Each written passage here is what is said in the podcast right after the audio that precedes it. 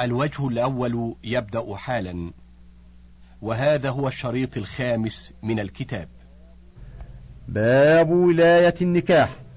لا نكاح إلا بولي وشاهدين من المسلمين وأولى الناس بتزويج الحرة أبوها ثم أبوه وإن علا ثم ابنها ثم ابنه وإن نزل ثم الأقرب فالأقرب من من عصبتها ثم معتقها ثم الأقرب فالأقرب من عصباته ثم السلطان ووكيل كل واحد من هؤلاء يقوم مقامه. ولا يصح تزويج أبعد مع وجود أقرب إلا أن يكون صبيا أو زائل العقل أو مخالفا لدينها أو عاضلا لها. هامش العضل هو منع المرأة من الزواج بكفئها. انتهى الهامش. ونعود إلى النص. أو غائبا غيبة بعيدة. ولا ولاية لأحد على مخالف لدينه إلا المسلم إذا كان سلطانا أو سيد المرأة. فصل وللأب تزويج أولاده الصغار ذكورهم وإناثهم وبناته الأبكار بغير إذنهم ويستحب استئذان البالغة وليس له تزويج البالغ من بنيه وبناته الثيب إلا بإذنهم وليس لسائر الأولياء تزويج صغير ولا صغيرة. ولا تزويج كبير كبيرة إلا بإذنها وإذن الثيب الكلام وإذن البكر الصمات لقول رسول الله صلى الله عليه وسلم الأيم أحق بنفسها من وليها والبكر تستأذن في نفسها وإذنها صماتها. وليس لولي المرأة تزويجها بغير كفئها والعرب بعضهم لبعض أكفاء ليس العبد كفوا لحرة ولا الفاجر كفوا لعفيفة. ومن أراد أن ينكح امرأة هو وليها فله أن يتزوجها من نفسه بإذنها. وإن زوج أمته عبده الصغير جاز أن يتولى طرفي العقد. وإن قال لأمته أعتقتك وجعلت عتقك صداقك بحضرة شاهدين ثبت العتق والنكاح. لأن رسول الله صلى الله عليه وسلم أعتق صفية وجعل عتقها صداقها. فصل وللسيد تزويج إمائه كلهن وعبيده الصغار بغير إذنهم وله تزويج أمة موليته بإذن سيدتها ولا يملك إجبار عبده الكبير على النكاح وأيما عبد تزوج بغير إذن مواليه فهو عاهر. فإن دخل بها فمهرها في رقبته كجنايته إلا أن يفديه السيد بأقل من قيمته أو المهر.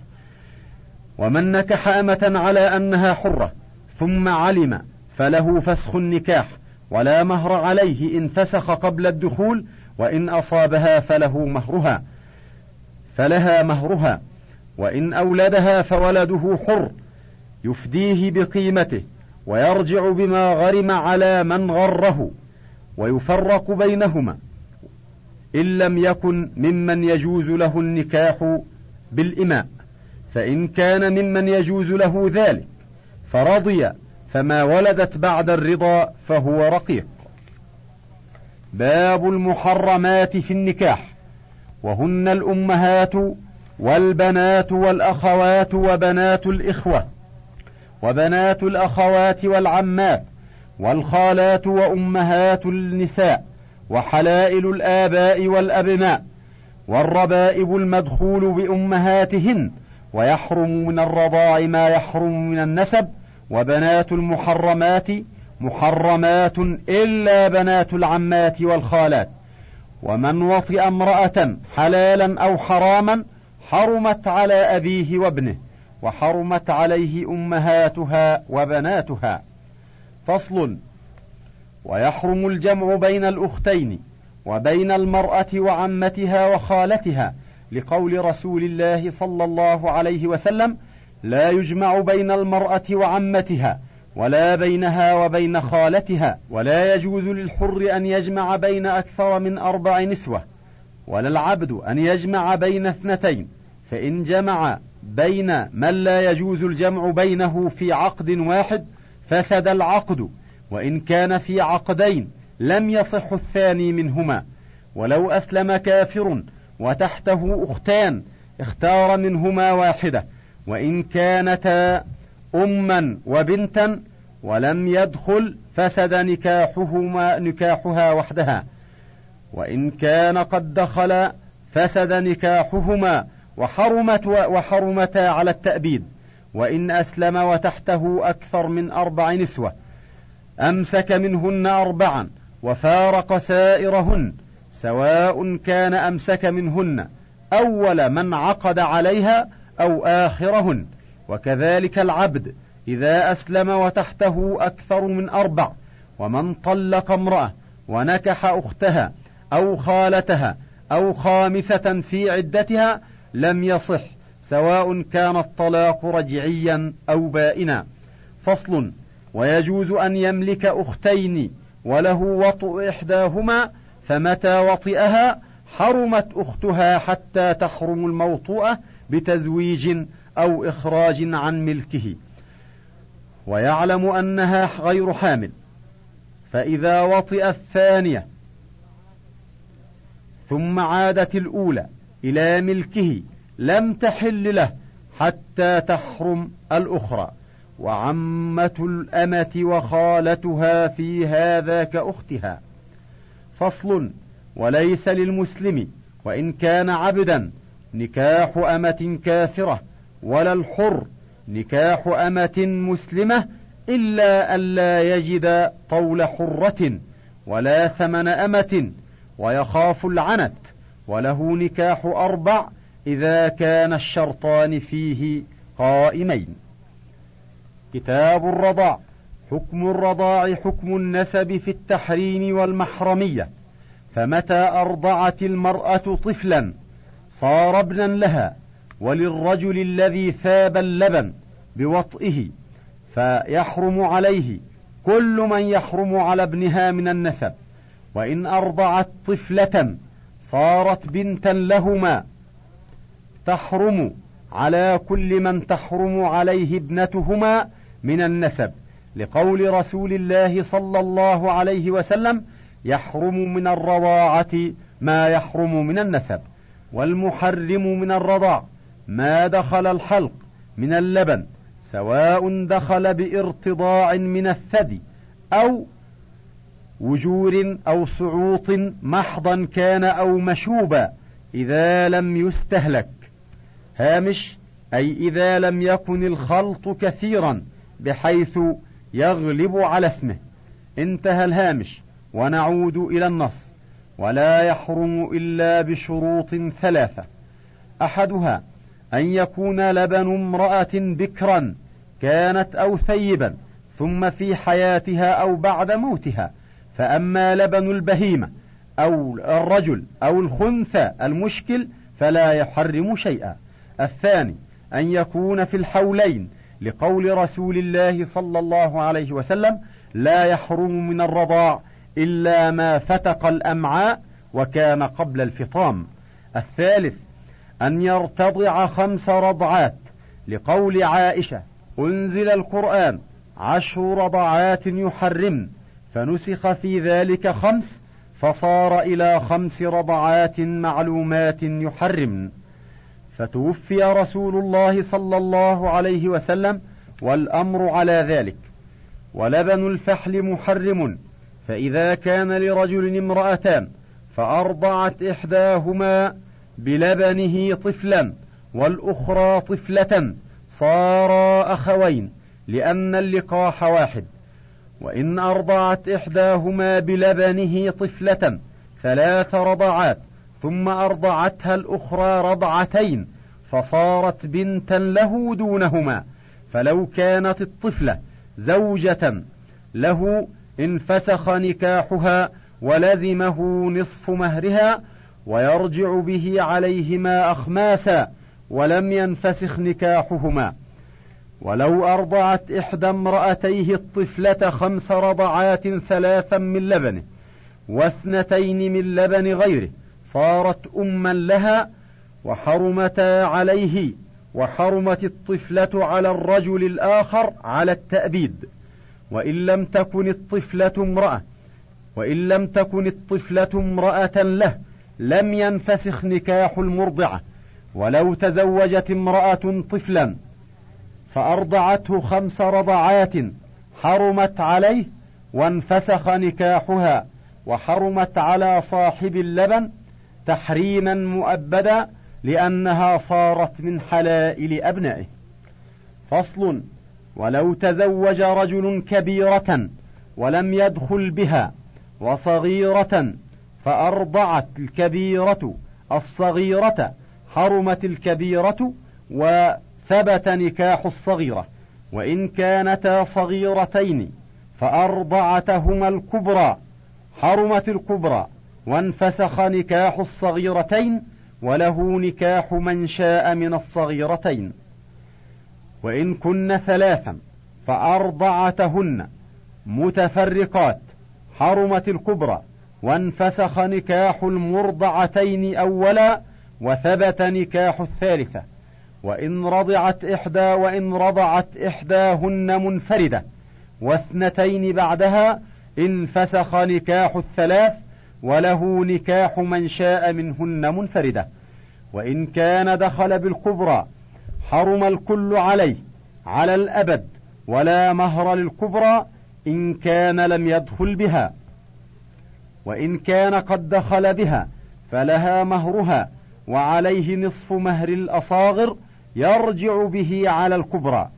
ولو دبت الصغرى على الكبرى وهي نائمة فأرضعت فارتضعت منها خمس رضعات حرمتها على الزوج ولها نصف مهرها. يرجع به على الصغرى إن كان قبل الدخول وإن كان بعدها فلها مهرها كله. لا يرجع به على أحد ولا مهر للصغرى.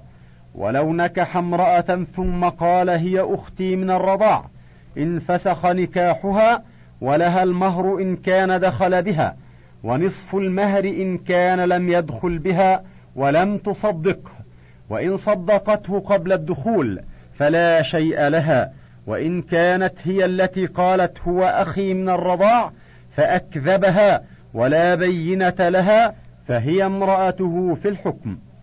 باب نكاح الكفار. لا يحل لمسلمة نكاح كافر بحال ولا لمسلم نكاح كافرة إلا الحرة الكتابية. ومتى أسلم زوج الكتابية؟ أو أسلم الزوجان الكافران معا فهما على نكاحهما. وإن أسلم أحدهما غير زوج الكتابية أو ارتد أحد الزوجين المسلمين قبل الدخول انفسخ النكاح في الحال وإن كان ذلك بعد الدخول فأسلم الكافر منهما في عدتها فهما على نكاحهما. وإلا تبينا أن النكاح انفسخ منذ اختلف دينهما. وما سمي لها وهما كافران فقبضته في كفرهما فلا شيء لها غيره وإن كان حراما وإن لم تقبضه وهو حرام فلها مهر مثلها أو نصفه حيث وجب ذلك. فصل وإن أسلم الحر وتحته إماء فأسلمن معه وكان في حال اجتماعهم على الإسلام ممن لا يحل له نكاح الإماء انفسخ نكاحهن وإن كان ممن يحل له نكاحهن أمسك منهن من تعفه وفارق سائرهن. باب الشروط في النكاح. إذا اشترطت المرأة دارها أو بلدها أو ألا يتزوج عليها أو لا يتسرى فلها شرطها وإن لم يف به فلها فسخ النكاح لقول رسول الله صلى الله عليه وسلم إن إن أحق الشروط أن توفوا بها ما استحللتم به الفروج. ونهى رسول الله صلى الله عليه وسلم عن نكاح المتعة وهو أن يتزوجها إلى أجل. وإن شرط أن يطلقها في وقت بعينه لم يصح كذلك. ونهى عن الشغار وهو أن يزوج الرجل ابنته على أن يزوجه الآخر ابنته ولا صداق بينهما. ولعن رسول الله صلى الله عليه وسلم المحلل والمحلل له وهو أن يتزوج المطلقة ثلاثا ليحلها لمطلقها. باب العيوب التي ينفسخ بها النكاح. متى وجد أحد الزوجين الآخر مملوكا أو مجنونا أو أبرص أو مجذوما؟ هامش. والمسلول والمصاب بالداء الأفرنجي لا يقل ضررهما عن الأبرص والمجذوم ومرضهما يورث بشهادة الأطباء. انتهى الهامش ونعود إلى النص.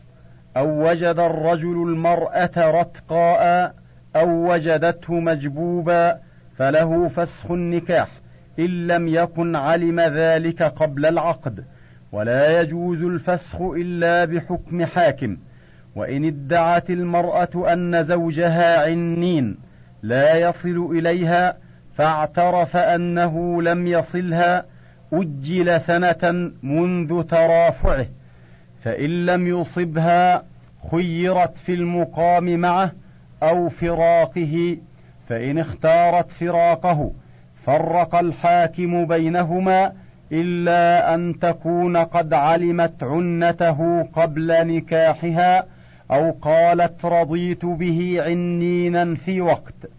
وإن علمت بعد العقد وسكتت عن المطالبة لم يسقط حقها. وإن قال قد علمت عنتي ورضيت بي بعد علمها فأنكرته فالقول قولها وإن أصابها مرة لم يكن عنينا وإن ادعى ذلك فأنكرته فإن كانت عذراء أوريت النساء الثقات ورجع إلى قولهن فإن كانت ثيبا فالقول قوله مع يمينه. فصل وإن عتقت المرأة وزوجها عبدا خيرت في المقام معه أو فراقه ولها فراقه من غير حكم. فإن أعتق فإن أعتق قبل اختيارها أو وطئها بطل خيارها وإن أعتق بعضها أو عتقت كلها وزوجها حر فلا خيار لها.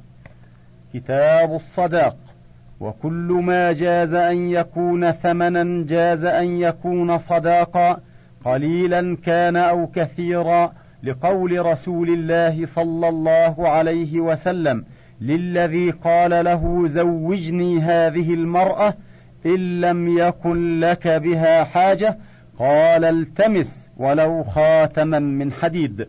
فإذا زوج الرجل ابنته بأي صداق جاز ولا ينقصها غير الأب من مهر مثلها إلا برضاها. فإذا أصدقها عبدا بعينه فوجدته معيبا خيرت بين أرشه أو رده أو أخذ قيمته. وإن وجدته مغصوبا أو حرا فلها قيمته. وإن كانت عالمة بحريته أو غصبه حين العقد فلها مهر مثلها وإن تزوجها على أن يشتري لها عبدا بعينه فلم يبعه سيده أو طلب به أكثر من قيمته فلها قيمته. فصل فإن تزوجها بغير صداق صح فإن طلقها قبل الدخول لم يكن لها إلا المتعة على الموسع قدره وعلى المقتر قدره وأعلاها خادم وأدناها كسوة تجوز لها الصلاة فيها وإن مات أحدهما قبل الدخول والفرض فلها مهر نسائها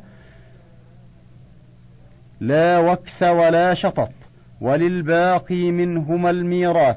وعليها العدة وعليها العدة لأن النبي صلى الله عليه وسلم قضى في بروغ بنت واشق لما مات زوجها ولم يدخل بها ولم يفرض لها أن لها مهر نسائها لا وكس ولا شطط ولها الميراث وعليها العدة ولو طالبته قبل الدخول أن يفرض لها فلها ذلك فإن فرض لها مهر نسائها أو أكثر فليس لها غيره وكذلك إن فرض لها أقل منه فرضيت. فصل وكل فرقة جاءت من المرأة قبل الدخول كإسلامها أو ارتدادها أو رضاعها أو فسخ لعيبها أو فسخ لعيبه أو إعساره أو عتقها يسقط بها يسقط بها مهرها. وإن جاءت من الزوج كطلاقه وخلعه ينتصف مهرها بينهما إلا أن يعفو لها عن نصفه أو تعفو هي عن حقها وهي رشيدة. فيكمل الصداق للآخر. وإن جاءت من أجنبي فعلى الزوج نصف المهر يرجع به على من فرق بينهما. ومتى تنصف المهر وكان معينا باقيا لم يتغير أو لم تتغير قيمته صار بينهما نصفين. وإن زاد زيادة منفصلة كغنم ولدت فالزيادة لها والغنم بينهما وإن زادت زيادة متصلة مثل إن سمنت الغنم خيرت بين دفع نصفها زائدا وبين دفع نصف قيمتها يوم العقد وإن نقصت فلها الخيار بين أخذ نصفه ناقصا وبين أخذ نصف قيمته يوم العقد وإن تلفا فلها نصف قيمتها يوم العقد ومتى دخل بها استقر المهر ولم يسقط شيء. وإن خلا بها بعد العقد وقال لم أطأها وصدقته استقر المهر ووجبت العدة. وإن اختلف الزوجان في الصداق أو قدره فالقول قول من يدعي مهر المثل مع يمينه. باب معاشرة النساء وعلى كل واحد من الزوجين معاشرة صاحبه بالمعروف وأداء حقه الواجب عليه من غير مطل ولا إظهار لكراهية لبذله. وحق عليها أن تسلم نفسها إليه وطاعته في الاستمتاع متى أراد ما لم يكن لها عذر.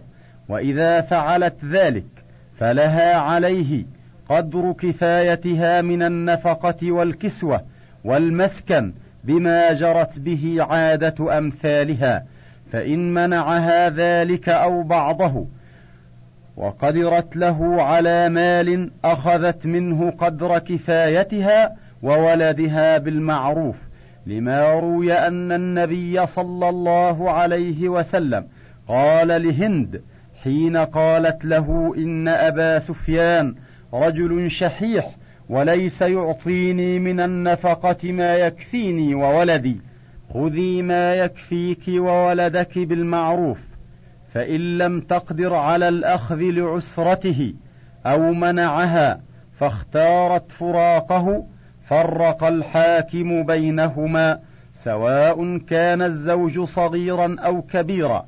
وإن كانت صغيرة لا يمكن الاستمتاع بها أو لم تسلم إليه أو لم تطعه فيما يجب له عليها أو سافرت بغير إذنه أو بإذنه في حاجتها فلا نفقة له فلا نفقة لها عليه. فصل ولها عليه المبيت.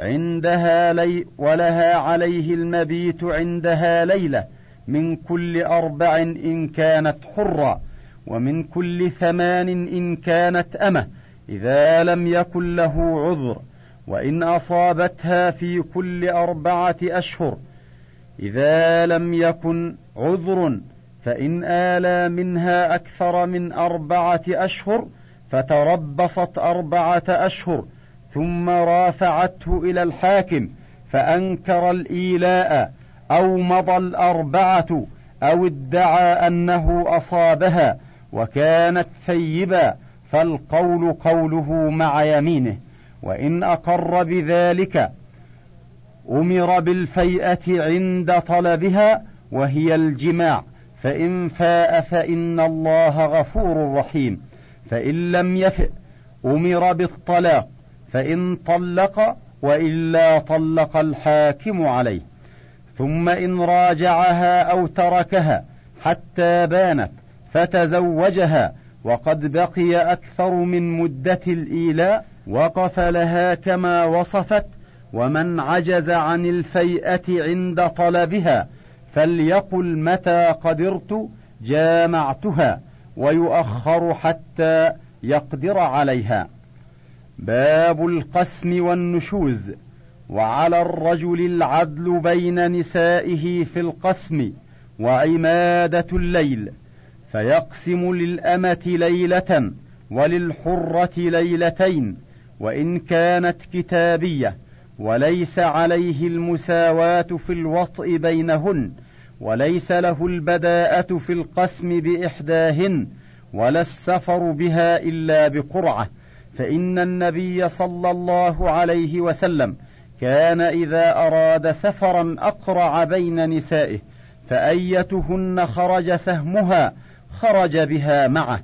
وللمرأة أن تهب حقها من القسم لبعض ضراتها بإذن زوجها أو له فيجعله لمن شاء منهن لأن سودة وهبت يومها لعائشة. فكان رسول الله صلى الله عليه وسلم يقسم لعائشة يومها ويوم سودة وإذا أعرس على بكر أقام عندها سبعا ثم دار وإن أعرس على ثيب أقام عندها ثلاثا لقول أنس من السنة إذا تزوج البكر على الثيب أن يقيم عندها سبعا وإذا تزوج الثيب على البكر أقام عندها ثلاثا وإن أحبت الثيب أن يقيم عندها سبعا فعل وقضاهن للبواقي لأن النبي صلى الله عليه وسلم لما تزوج أم سلمة أقام عندها ثلاثا ثم قال ليس بك هوان على أهلك. وإن شئت أقمت عندك ثلاثا خالصة لك وإن شئت سبعت لك وإن سبعت لك سبعت لنسائي.